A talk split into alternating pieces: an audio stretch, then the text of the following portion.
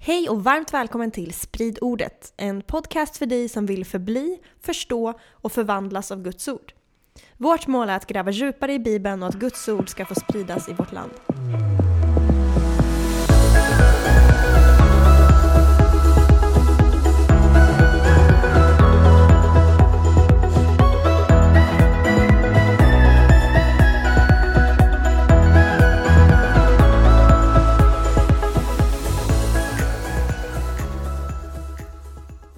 Välkommen tillbaka till Sprid ordet med Petrus och Jenny.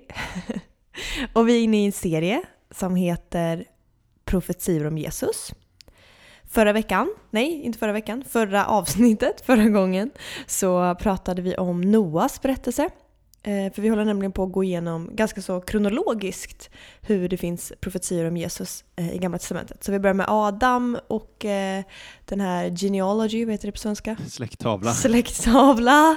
Och sist så pratade vi om Noa och hur berättelsen om Noa kan vara en bild på Jesus. Bland annat pratade vi en del om trä, att det blir räddning genom trä. Ehm, så att båten var av trä och det blev räddning och korset är av trä.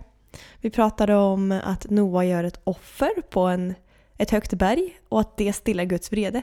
Precis som när Jesus offrar på ett berg så stillar det Guds vrede. Wow!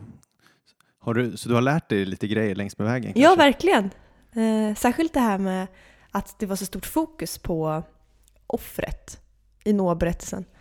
Det tänker man ju inte på. Man tänker mest bara på båten och regnet och allt det där. Men det är lärorikt. Det är kul. Väldigt lärorikt. Jag har lärt mig också så mycket genom det här. Eh, och det är så häftigt att gå igenom Bibeln kronologiskt och så ser vi att vi har kommit nio kapitel in i Bibeln. Tänka sig. Och det är så mycket Jesus. Verkligen, det är så häftigt. Och det här är ju skrivet eh, ja, men, så många år i förväg innan Jesus. Mm. En del menar ju typ 1400 år innan Jesus är det skrivet. Sjukt. Så det är ju riktigt häftigt. Ja men verkligen. Det stärker ju tron, verkligen. Det stärker tron och, och det är det som är den chockerande upptäckten man gör när man börjar gräva i Bibeln, att Bibeln är en bok, mm. fast det är 66 böcker författat av över 40 olika författare på ett tidsspann över 1500 år. Så, så märker man att det är ett enat budskap som leder fram till Jesus, som pekar på Jesus. Och slutsatsen man gör, det är ju att Bibeln är från Gud. Ja. Ja men verkligen lärorikt. Vem eh, eller vad ska vi prata om idag då? Vi ska fortsätta storyn. Vi ska ja. fortsätta. Så efter Noa så kommer vi komma till en väldigt viktig person i Bibeln. En viktig person i historien. Ja. Abraham. Yes. Let's go! Let's go! Du är så sugen alltså. Ja, verkligen. vi, vi kör direkt då. Så Noa-berättelsen, om vi bara eh, spolar tillbaka på den lite. Okej okay då. Noa, han har ju värsta epic moment. Vi märkte plötsligt i hela berättelsen att det är något viktigt med berg. Eden började på ett berg, Noa är på det här berget. Det är någonting viktigt där med, med trä som leder till frälsning. Vi behöver en rättfärdig människa. Mm. Bibelns berättelse är vem får gå upp på Herrens berg? Alltså vem får komma tillbaks in i Guds närvaro? Jo, men den rättfärdiga och fullkomliga personen. Och Noa verkade vara det. Och han lyder Gud och han liksom transporteras då tillbaks till paradiset kan man säga nästan. För, men! Men, vad händer? Han eh, visar sig inte vara så 100% rättfärdig som man hade hoppats. Nej. Han är super. Han gör en Adam. Det gör han. Han, han syndar. Oh. Han orsakar ett syndafall. Och konsekvenserna blir ganska likartade. Han, han blir naken, han eh, är i en trädgård typ, eller vingård. Mm. Och det blir lite förbannelse på olika saker. I, i Edenberättelsen så var det ormen som blev förbannad och marken. Ja, just det. Men här blir det kanan som är Noas barnbarn som verkar ha gjort något väldigt konstigt. Aj då. Eh, Bibeln är ju lite kryptisk i den texten, men det är någonting med att kanan hittar Noa naken. Eller det kan ha någon koppling med incest och sådana grejer också. Ytterst oklart. Det är jätteoklart. Det beror på vem som läser det och tolkar det. Men, men det Karl har gjort något riktigt dåligt i alla fall. Och I det här då så, så ger eh, Noa en välsignelse också över Sem. För Noa hade tre söner. Sem, Sem Ham och Jafet. Bra, Sem, Ham, Jafet. Och eh, Hams barn hette Kanan då. Aha. Ja, så det är det släktledet. Så. Men eh, Sem får någon välsignelse där av Noa i Första Mosebok 9. Ja, men vi läser Första Mosebok 9 från vers 25 och 26 här, så står det så här. Förbannad vare kanan, en slavars slav ska han vara åt sina bröder. Han sa vidare, välsignad vare Herren, Sems Gud, och kanan ska vara hans slav. Gud ska utvidga Jafet, han ska bo i Sems tält, och kanan ska vara deras slav. Oj. Oj. Kanan blir förbannad. Ja, det verkar så. Och kanan har ju en viktig roll i Bibeln. Minns du vad förlovade landet heter? Kanan. Kanans land, ja. Ja. Så det är någon koppling där. Och sen har vi hur Sem, det är fascinerande här, i, i 9.27 där i Första Mosebok så står det att Gud ska utvidga Jafet, han ska bo i Sems tält. Mm. Och i hebreiskan då verkar det som att det är Gud. Det är lite tvetydigt, för det står han, så man vet inte om det är Jafet eller Gud som åberopas. Men Någon. om man tittar eh, liksom generellt hur, hur eh, syntaxen eh, ser ut där så indikeras det som att det ska symbolisera Gud, att Gud ska bo i Sems tält. Så att det är en profetia om att Messias eh, kommer ta sin boning i Sem. Och vi ser ju sen att judarna blir semiterna och Gud tar sin boning där med tabernaklet och allting. Så. Aha. så det blir som en profetia om att Gud kommer verka genom Sems led. Då. Fräckt ju. Eller hur? Ja. Men det finns ett annat led sen i nästa kapitel, Hams led. Ham Mm. hade ju Kanan som barn. ja Det gick inte så bra för honom. Nej. Men han får också ett barnbarn från en annan son som heter Nimrod. Känner du igen det namnet? Ja. Men det känns... Har jag fel eller det ringer inte så positiva klockor här heller? Nej. Han var inte så snäll. Han var inte så snäll. Nej. V- vad gjorde han? Vad gjorde han ja? Han gjorde något sånt här som att han var en väldig jägare, står det i Bibeln. Okej. I Första Mosebok 10 står det att Nimrod var en väl, väldig jägare. Och han hade sitt rike i Babel. Och Babel är ju sällan en positiv bild i Bibeln. Så att Nimrod bygger upp Babel, är en jägare. Och Nimrods namn på hebreiska, för vi har märkt att namn betyder väldigt mycket. Mm. Nimrods namn betyder rebell, eller med ett ålderdomligt namn skulle det vara upprorsmakare. Då. Och varför ger man sitt barn namnet? Åh, lilla rebellen. Mm, vad fint. Ja, Han ska heta Rebell. ja det, det vet jag inte, det har jag inte svaret på, eller om det var berättelsen vill lyfta fram det. Men vi får ju i alla fall en ledtråd här att det här är inte en nice snubbe. Om han bygger Babel, då kommer vi till nästa kapitel, kapitel 11 i Bibeln. Mhm. Och där har vi Babels torn. Ja, nu går det utför här. Och vad gör människorna i Babels Ja, torn? det är ju också ett uppror. Ett uppror. Och vad gör de för något? De bygger ett torn för att de vill eh, nå till något större. Eller vad? Jo, de vill nå större än Gud. Exakt. De, faktiskt så säger de så här att de säger eh, låt oss göra ett namn så vi inte sprids ut över hela jorden. Första Mosebok 11.4. Standard stolthet och högmod. Precis. Och då blir det en bild på att de försöker ta sig till Herrens berg. För att Babels torn är, i gammal kanonisk grej så kallas det en sigurat. Ja, en och sån. det, man har hittat så här i, i Mesopotamien och i områdena Mm. där omkring att man byggde sådana här siguratter, höga torn då.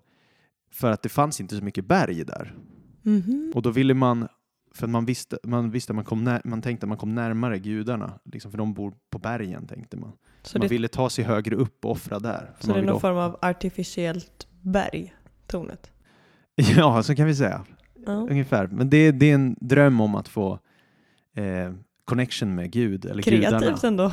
Alltså ja, andevärldarna. Då. Fett skumt. Jätteskumt.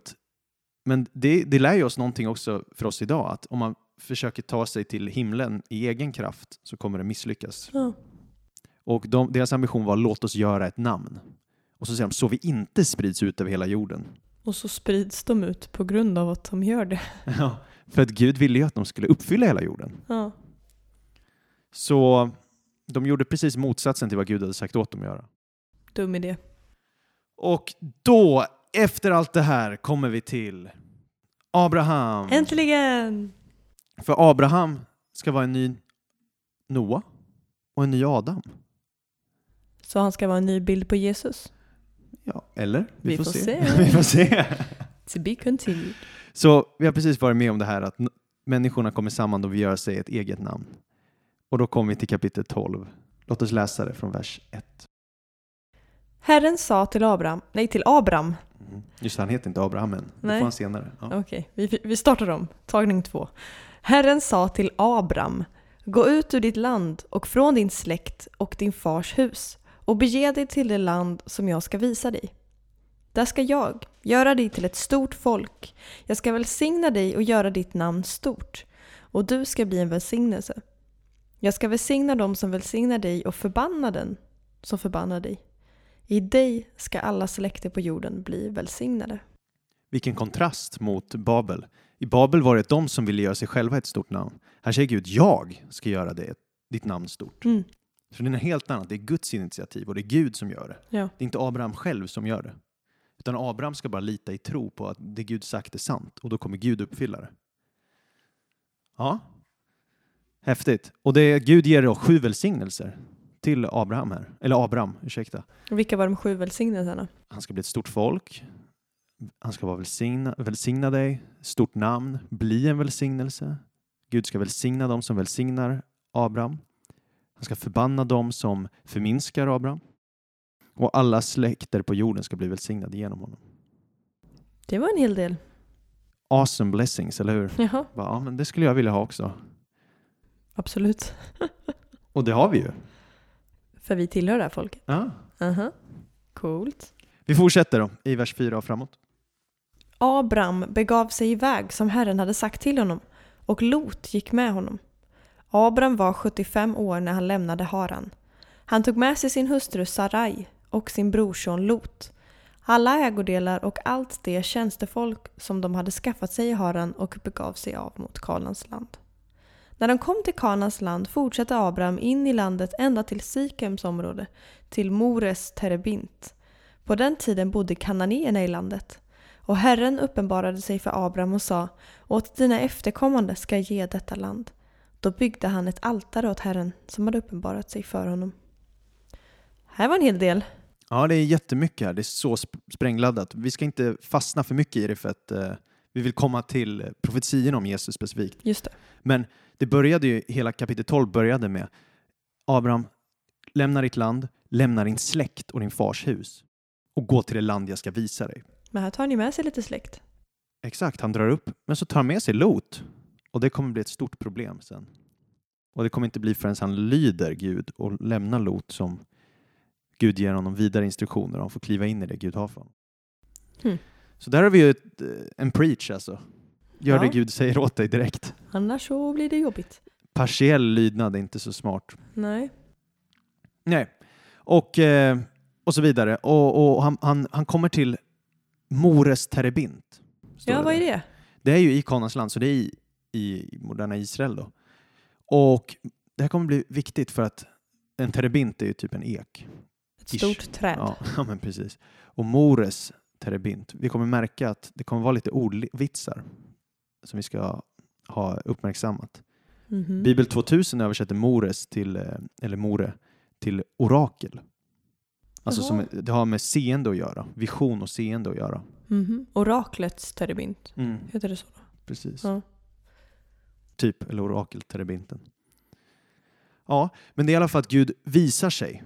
Det är därför han är vid, en, vid ett träd som visionsterebinten, typ, eller orakelterebinten. Och Gud visar sig, uppenbarar sig för honom. Så det är väldigt passande. Som eh, Mose. Då uppenbarar sig Gud vid en buske. Mm. Wow, ett tema att Gud uppenbarar sig vid buskar och träd. Ja, träd. Ja. Spännande! Mm. Okej, och sen så fortsätter storyn lite. Abraham och Lot, eh, då kommer det lite konflikter och till slut så skiljer de sig åt. Lot drar och då kommer Gud och börjar tala till Abraham igen sedan Lot skilt sig från honom i kapitel 13 och säger han nu lyft din blick, se ut över hela det här landet jag gett dig. Och där, eh, vi kan läsa det från vers 14 i Första Mosebok 13. Herren sa till Abraham sedan Lot hade skilt sig från honom. Lyft din blick och se dig omkring från den plats där du står. Mot norr och söder, öster och väster. Hela det land som du ser ska jag ge åt dig och dina efterkommande för evig tid. Och jag ska låta dem bli som stoftet på jorden. Om någon kan räkna stoftet på jorden ska också dina efterkommande kunna räknas. Bryt upp och drag igenom landet i hela dess längd och bredd, ty åt dig ska jag ge det. Abram flyttade då med sina tält och kom till Mamres terbint, Lund vid Hebron. Där bosatte han sig och byggde ett altare åt Herren. Så här får han visioner över hela landet. På ett berg så ser han ut över hela löfteslandet. Och nu är det... Sen så flyttar han och kommer till Mamres terebintlund. Är det någon annan Ja, terebint för först var det Mores terebint och han bygger ett altare. Sen kommer han till Mamres terebintlund och bygger ett altare. Så det skiljer sig bara en bokstav åt de här namnen. Mm. Så det, vi ska ha någon pay attention här. Ja. För snart kommer vi, några kapitel senare, så kommer han gå upp till ett berg som heter Moria, Mm. som också är en ordvits då. Och där ska han bygga ett altare och offra någonting. Men det kommer inte vara det han offrat tidigare. Det kommer vara betydligt jobbigare offer. Men eh, ett annat litet tema här. Är det så att Gud inte säger någonting förrän han skiljer sig från Lot? Ja, han får inte tydligare instruktioner sen. Så att det är först när han kommer tillbaks till lydnaden att han inte skulle ha med sin släkting som Gud talar igen. Intressant. Så det är som att vi måste göra A för att få B. Logiskt. Ja. Ja, sen så händer en hel del grejer. Eh, Abraham kommer träffa någon som heter Melkisedek. Det kommer vi ta nästa avsnitt. Men bara så, vi hoppar förbi den nu. Sen kommer eh, Herren uppenbara sig igen för Abraham. Han kommer sluta förbund med honom. Han dyker upp till honom i kapitel 15 och säger Frukta inte, jag är din sköld, din lön ska bli mycket stor. Abraham är helt förkrossad. Han säger Men jag är ju barnlös. Jag har ju bara en tjänare som heter Eliezer. Det är det enda jag har. Mm. Det är den som kommer ärva mig. Du har inte gett mig någon avkomma. Men då säger Herren till honom, nej, du kommer få en son från din egen kropp ska bli din arvinge. Och då så säger han en jättebra sak här, vi ska läsa det i Första Mosebok 15, vers 5 till 6. Sedan förde han honom ut och sa Se upp mot himlen och räkna stjärnorna, om du kan räkna dem. Och han sa till honom Så ska din avkomma bli. Och Abram trodde på Herren och han räknade honom det till rättfärdighet. Boom. Och Boom. här är alltså att Abraham blir rättfärdig för att han tror Guds löfte. Mm. Det är inte för att han gör någonting, det är för Nej. att han tror. Och det här kommer vara nyckelvers i hela Nya Testamentet sen om att det rättfärdiggörelsen sker genom tron. Ja. inte genom din prestation. Men din tro sen ska ju visa sig i lydnad och handlande. Mm. Men grunden är liksom att man Mm. litar på Gud. Yes. Ja, och då har han fått det här löftet. Men han börjar tvivla på det löftet. Oh no. För han är ju till åren, han är rätt gammal. Eh, han och sin fru Sara, de börjar bli gamla. Och Sara får en idé att bara, ja men Abraham, ska du inte gå in till min egyptiska slavinna här? Oj då. Dålig idé. Och hon heter Hagar, slavinnan. Det Vad bety- betyder Hagar, alltså invandraren. Ja. Hon heter invandraren i texten. Och går in där till invandraren då och får ett barn på uppmaning av Sara, eller Ja. Sarai som hon heter. Och hur slutar det? Ja, det slutar inte riktigt så bra. Det var ju inte Guds plan. Så eh, ja du, det blir inget fint. Sara blir avundsjuk. Precis. Hon blir jätteavundsjuk sen när Gud ger Abraham och Sara ett barn. För till slut får de löftessonen efter jätte, jättelång väntan. De väntar så länge och de blir så till åren, supergamla. Och sen till slut så får de ju Isak. Mm. Som Gud säger ska heta Isak. För att eh, när de fick det löftet så hånlog Sara och trodde att det inte skulle gå. Och Isaks namn betyder skratt eller leende. Så återigen namnens koppling till händelserna. Mm. I alla fall, så Sara, hon gör det som är rätt i sina egna ögon för att få se Guds löfte uppfyllt. Hon försöker uppfylla Guds löfte själv. Mm. Göra det själv, eller Abraham gör det själv. Och det resulterar i kaos. Och sen skickar hon ju ut Hagar och Ismael som han heter då, sonen. Mm. Och i nästa kapitel eh, efter det, det här sker i kapitel 21, och sen i nästa kapitel då kommer Gud pröva Abraham. För Abraham offrade ju som sin son Ismael i öknen. Han skickar ut honom där bara. Mm. Hej då. Och då kommer Gud pröva Abraham och be honom offra sin son Isak på berget. Ouch. Okej, så nu ska vi köra den här, en av Bibelns tuffaste berättelser för icke-troende. När jag pratar med icke-troende direkt så brukar de tycka den är jättejobbig. De bara, "Nej, jag fattar inte den där. Hur kan Gud vara så hemsk att han säger åt eh, någon kille i Gamla Testamentet att offra sin son? Mm. Det har jag mött flera gånger när jag evangeliserar eller berättar om Jesus. Och det är ju en ganska rimlig tanke, om man bara hör det så. Ja, exakt. Så det är en väldigt provocerande berättelse som sticker i ögonen. Mm. Så den ska vi utforska, kolla på hur den pekar på Jesus, hur hela Isaks liv pekar på Jesus och hur det är en profetia.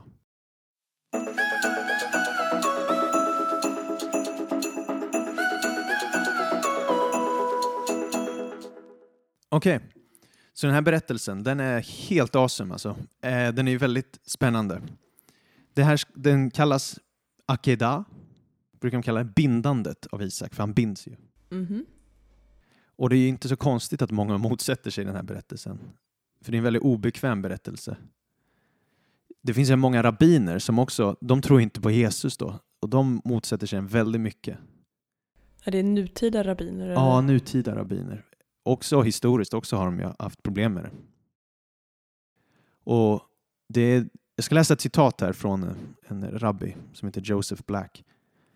På en bokstavlig nivå lär oss texten eh, att bindandet av Isak är en prövning av Abrahams tro. Gud behöver veta om Abraham och hans efterkommande kommer fullgöra sin del i förbundsrelationen. Och ändå är svaret så problematiskt. Vilken Gud ber en förälder att offra sitt barn som ett test? Det är inte rimligt. Det måste finnas något mer än det. Ja. Så det, Ja. är, det är många som ifrågasätter det och blir provocerade av det.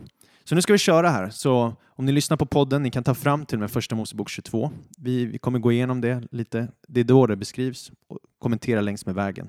Och vi kommer se hur, wow, vad det här är en profetia på Jesus. Come on! En tid därefter satte Gud Abraham på prov. Han sa till honom Abraham. Han svarade Ja, här är jag. Då sa han Ta din son Isak, din enda son som du älskar och gå till Moria land och offra honom där som brännoffer på ett berg som jag ska visa dig. Tidigt nästa morgon sadlade Abraham sin åsna och tog med sig två av sina tjänare och sin son Isak. Sedan han huggit ved till brännoffer gav han sig iväg mot den plats som Gud hade sagt åt honom att gå till. Okej. Det börjar med att Gud sätter Abraham på ett prov. Och Abraham svarar direkt, ja, här är jag. Att han är villig. Han ställer sig en Mm. hineni. Han ställer sig i en liksom ställning av att bara, ah, let's go. Var en vill Gud, nu kör vi. Och då kommer det otänkbara. Ta din son Isak, din enda son, som du älskar. Om vi bara stannar där, Isak var ju inte hans enda son. Men han var ju den enda sonen som Gud hade kallat Precis. fram. Eller, Exakt. Så det här ska vi lägga märke till. Att Gud betonar att det är hans enda son. Som du älskar. Och det här är första gången i Bibeln ordet älskar dyker upp. Och det här är viktigt för det finns en princip som heter eh, första omnämnandets lag. Varje gång ett koncept nämns i Bibeln första gången så är det viktigt och kommer sätta tonen för hur det formas resten av Bibeln. mäktigt. Så kärlek, det här kommer vara kärleksberättelse. Mm. Och gå till Moria land och offra honom där som ett brännoffer på ett berg som jag ska visa dig. Så de börjar i, i södra Israel som heter Beresheba, det är där de är. Och så ska de ta sig till Moria berg. Och det är moderna Jerusalem idag. Mm. Det är där Jerusalem ligger. Det finns tre berg där vid Jerusalem och Moria är ett av de bergen. Ja. Och dit ska han upp och offra. Så det är en viktig händelse i Jerusalem. Och sen tar de en åsna och två tjänare med. Så det är fyra personer som gå- drar. Abraham, Isak, två tjänare. Och en Och åsna. Femte. yes. Eh, och de ska... Märke till det, det är en betoning på att de har huggit ved till brännoffer. Mm. Mm. Trä. Trä är ordet på hebreiska. Ets. Så de tar med sig trä till brännoffer. Brännoffer är exakt samma offer som Noa gjorde på berget. Ola, offret. Ja. Stiga upp-offret betyder det bokstavligt. Okej. Det kommer bli intressant att se sen. Varför har Gud ett specifikt berg han ska offra på? Ja, vi kör vidare. Vers 4. När Abraham på tredje dagen lyfte, lyfte blicken fick han se platsen på avstånd.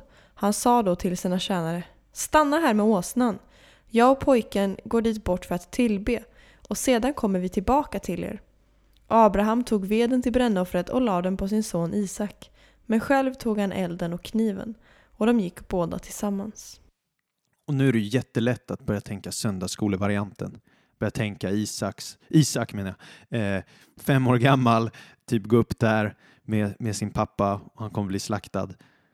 Men det verkar som att Isak är vuxen här.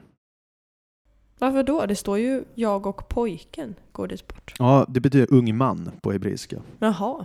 Ung man. Och du var ung liksom ganska länge i, i den kulturens ögon. Mhm.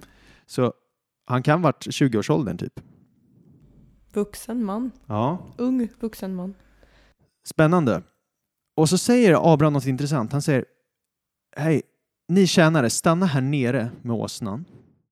Jag och pojken eller unga mannen går upp dit för att tillbe och sedan kommer vi tillbaka till er.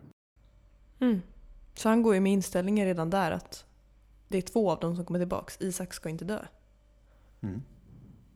Fascinerande. Ja. Och Gud har ju sagt till honom att han ska döda Isak, Mm. offra Isak. Så Abraham verkar tro någonting. Han verkar tro att Isak ska överleva. Ja, och det är, Gud har ju redan sagt i sitt löfte, som vi pratat om eh, tidigare också i en annan i påskavsnittet, Mm. att eh, Gud säger att ehm, ja, men det här, hela den här grejen med löftessonen och du ska, ni ska bli talrika. Man ska inte kunna räkna hur många ni blir. Och han har fått löftet specifikt till Isak också. Ja. Att det är genom Isak du ska få din efterkommande. Så han litar på Guds ord. Ja, att Gud håller det. För Isak har inte fått några ef- efterkommande än, för Isak har ingen fru än. Nej, han har ingen Gary. Men det kommer han få sen.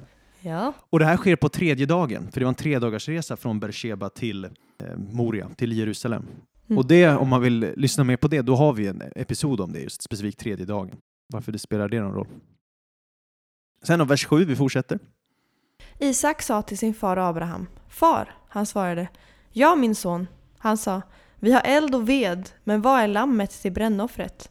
Abraham svarade. Gud kommer att utse åt sig lammet till brännoffret, min son.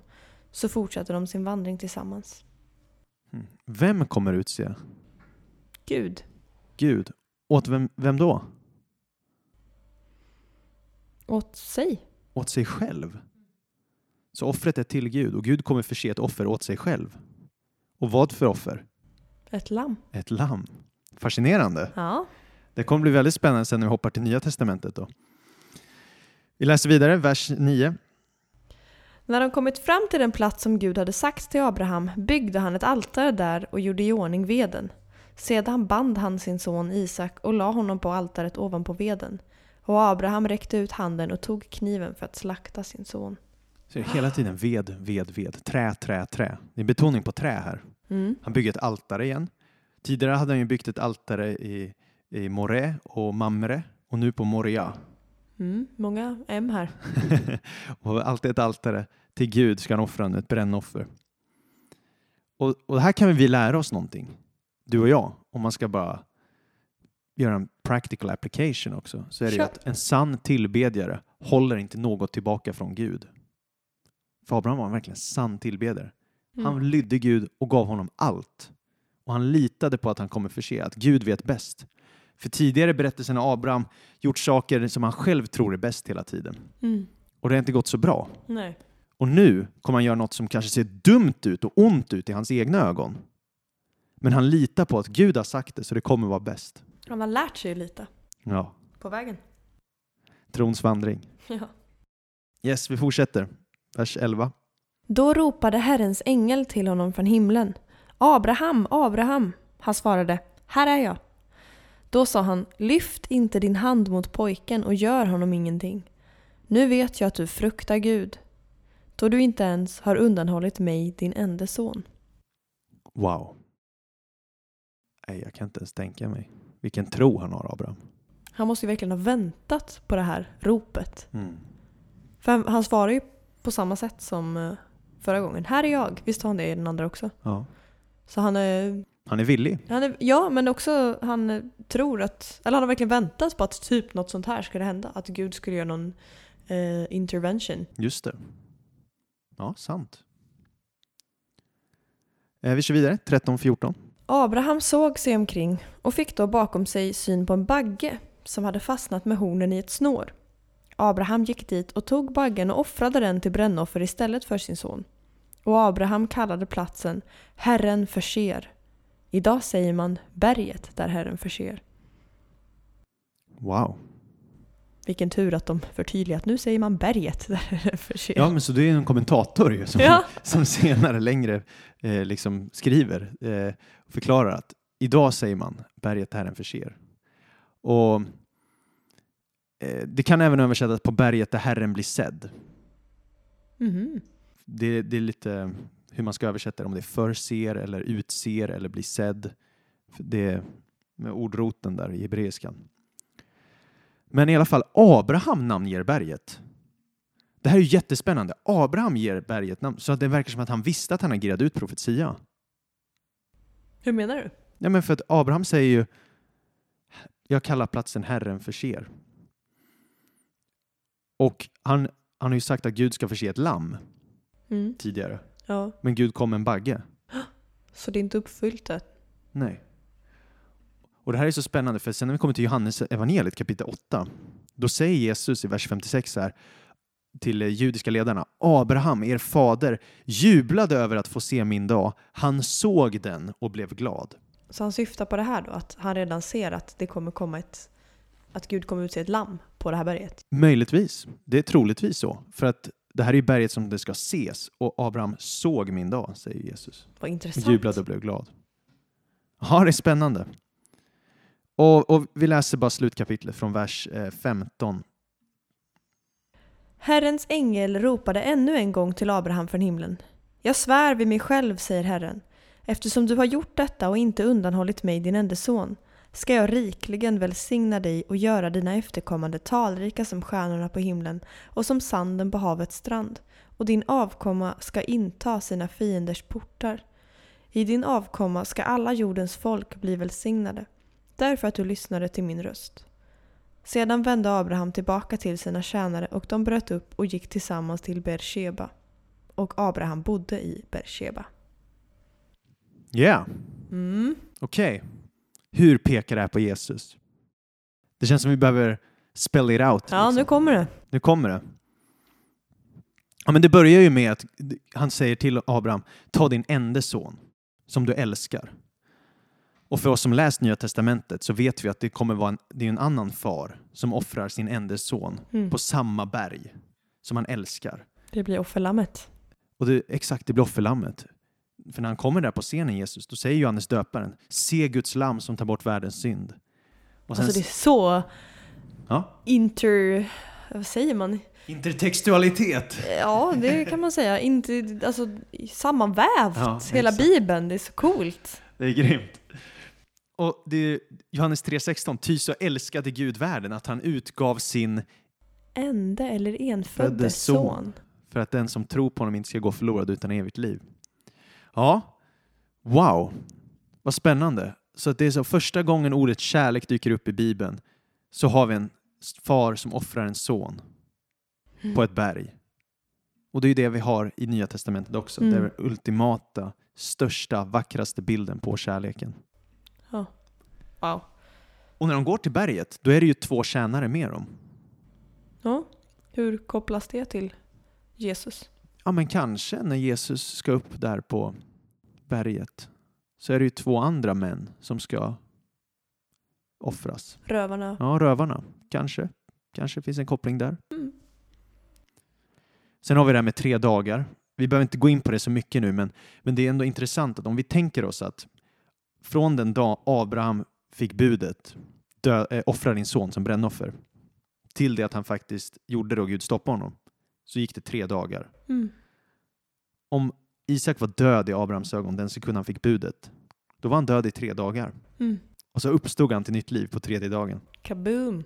Vilket är en symbol på Jesus då, som uppstod på tredje dagen. Det är starkt alltså. Det är riktigt starkt. För vi, i Hebreerbrevet 11 så står det ju så här i Hebreerbrevet 11, vers 17, att i Nya Testamentet, att i tron bar Abraham fram Isak som offer när han blev satt på prov. Ja, sin enda son bar han fram som offer fastän han hade fått löftena. För till honom hade Gud sagt, genom Isak ska du få dina efterkommande. Så Abraham räknade med att Gud hade makt till och med att uppväcka från de döda. Mm. Därifrån fick han honom också tillbaka, bildligt talat. Stort. Så med andra ord, Abraham trodde på Isaks, att Isak skulle uppstå från de döda på tredje dagen. Mm. Starkt. Ja, verkligen. Häftigt. Och när Isak går upp på berget, då bär han ju trä, Veden. veden. Mm. Jesus bär korsets trä. Ja. Han offras på trä Mm. som ett offer. De ska stiga upp inför Gud. Precis som Noas båt Precis. räddade hela världen genom trä. Yes. Och är det in- inte intressant också att Isak rider på en åsna innan offret äger rum? Mm, det gör Jesus också. Det gör Jesus också. Mm. Jesus rider in på en åsna i Jerusalem. Mm. Och då uppfyller faktiskt Jesus också en profetia som Sakarja, profeten Sakarja säger. Profeten Sakarja i, i kapitel 9, vers 9, som är hundratals år innan Jesus, profeterar om att det ska komma en kung som ska eh, rida på en åsna. Han ska inte komma på en häst, han kommer på en åsna. Om du läser Sakarja 9.9 för oss. Fröjda dig storligen, du Sions dotter. Höj, höj jubelrop, du Jerusalems dotter. Se, din konung kommer till dig. Rättfärdig och segerrik är han. Han kommer ödmjuk, ridande på en åsna, på en åsninnas föl. Där har vi det. Wow. Så då är det inte bara att berättelsen om Abraham är en, som en profetisk berättelse utan det står även utskrivet som en liksom profetia så som man brukar tänka att en profetia vanligtvis är. Ja, eh, exakt. Så det är som att vi får massa pusselbitar i den hebreiska bibeln som leder oss fram till Jesus. Mm. Och sen när vi ser att Jesus uppfyller hela den här berättelsen så kan vi verkligen vara 100% säkra på att Jesus är den han påstod sig vara. Mm. Och det här gör, gör mig så passionerad. För det gör ju att vi, vi kan verkligen veta att det vi tror på är sant. Ja. Vi behöver inte oroa oss, vi behöver inte ha de här tvivlen utan att de här hundratals och tusentals profetiorna som Jesus uppfyller, för det blir ju tusentals om du ackumulerar alla berättelser också. ja, verkligen. Alla specifika förutsägelser som vi kanske, vi kommer inte kolla på alla i serien, men då Så är det ju hundratals. Så vi kommer inte ha tusentals eh, episoder i den här serien. Precis. Men det är ändå häftigt. Och sen när, när Isak offras då på ett berg, Mm. som på trä, av en far, så, kom, så stoppar ju Gud honom och sen säger han och sluter ett nytt förbund med honom. Han, han bekräftar förbundet. Ja, han säger, jag tyckte snarare det var... Mm. Den första delen av det nya förbundet blir ju bara en eh, så här, recap. Mm. Det här har jag ju redan sagt. Mm. Men sen lägger han väl till det här med att de ska segra och grejer. Ja, exakt. För det stod väl inte i första? Nej, precis. Och då ger han ett spännande löfte där i vers 16 till 18 att eftersom du inte undanhållit mig din enda son ska jag välsigna dig och göra dina efterkommande talrika som stjärnorna på himlen och som sanden på havets strand. Och din avkomma ska inta sina fienders portar. Ja, där har vi det. Och Jesus säger ju sen om sig själv och sin kyrka att inte ens helvetets portar ska ha någon makt över den. Nej. Och i din avkomma, singular, vers 18 i Första Mosebok 22, ska alla jordens folk bli välsignade, därför att du lyssnade till min röst. Så här profeterar Oh. Gud till Abraham att det ska komma en specifik avkomma. Du kommer få många ättlingar, men en avkomma, singular, kommer välsigna hela världen. Och det är Jesus! Det är Jesus. Och det här gör Nya Testamentet en stor grej av. Paulus när han skriver Galaterbrevet bara, säger att nu gavs i Galaterbrevet 3.16, vi har Johannes 3.16, det är bra Mhm. grejer, men Galaterbrevet 3.16 så säger han det heter inte åt dina avkomlingar som när man talar om många, utan som när det talas om en enda, åt din avkomling som är Kristus. Boom, där har vi ju facit och allting. Nu har vi facit. Spännande. Ja. Och det blir ju, då blir det hela Nya Testamentets budskap att det lär oss, okej, Gud är ju inte sämre än en människa. Om en människa var villig att offra sin son för Gud, Mm. Som han var i förbundsrelation med. då är Gud villig att offra sin son för mänskligheten. Eller vi är hur? förbund med. För att en människa kan inte göra ett större offer än Gud. Gud ska alltid vara bäst i allt. Ja, han är ju det. Halleluja. Tur det.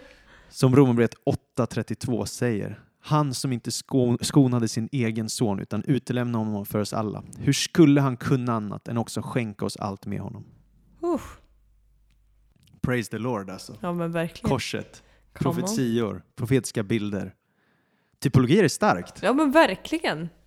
Särskilt när man lägger upp dem så här så att man eh, får gräva lite i dem. Det är ju lätt att missa om man bara läser snabbt. Verkligen spännande. Och det gör så att vi, vi får eh, motivation att studera Bibeln mer. Mm. Vi kommer alltid kunna hitta mer. Ja, precis. Det finns faktiskt ännu mer bilder i Isaks liv som pekar på Jesus. Jag tänker att vi inte går igenom det så mycket idag, utan att vi, vi nöjer oss med det här offrandet, för det är så starkt, och korset och det. Men jag vill bara nämna det för, för lyssnarna som lyssnar, om de själva vill gräva lite och göra egna studier. Det, det kan ju vara roligt, det är lite teaser i alla fall. Ja. Och det är ju att i första Mosebok 22, när episoden avslutas, så står det så här i vers 19. Om du vill läsa det för oss Jenny, vers 19 där. Sedan vände Abraham tillbaka till sina tjänare och de bröt upp och gick tillsammans till Beersheba. Abraham vände tillbaka till sina tjänare. Men var är Isak? Ja, vart tog han vägen? Vart tog han vägen? Hmm. Så tjänarna väntar nedanför berget, Abraham kommer tillbaka till dem och de går alla hem tillsammans. Men var är Isak? Ja, han blev inte offrad i alla fall. Nej. Så långt vet vi. Spännande. Så här får man ju som lyssnare gräva lite själv vad det kan bero på.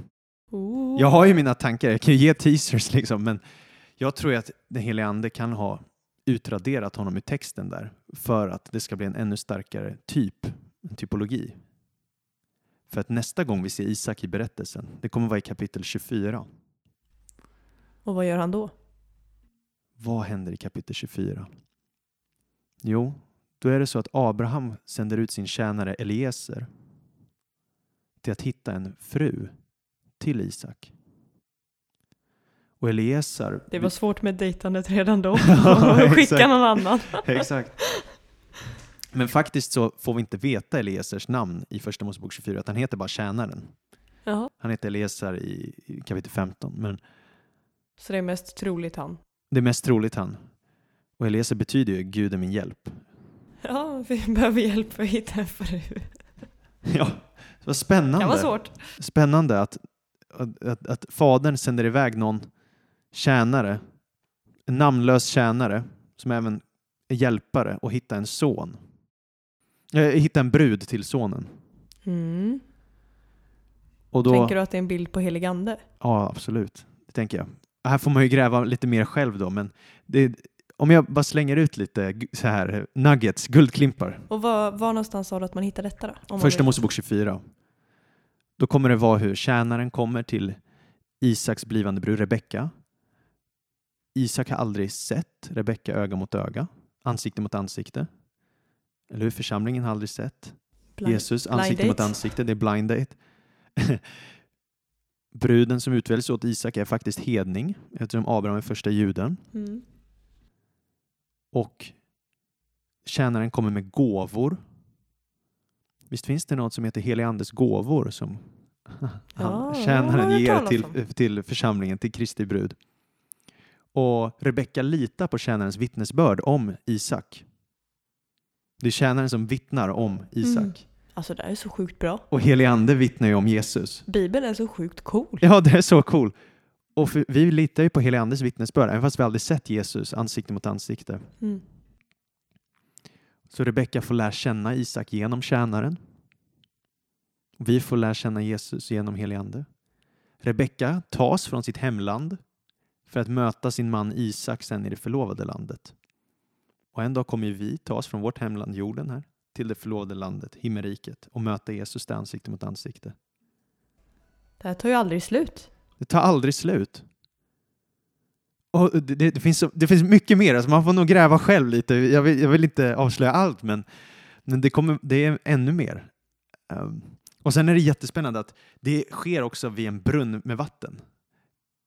Och sen när Jesus möter en kvinna i Johannes 4 så möter han en kvinna vid, vid en brunn med vatten. Och det finns så mycket hyperlänkar, det finns så mycket, men som du sa innan, att allt är sammanflätat och sammanvävt Mm. för oss att gräva.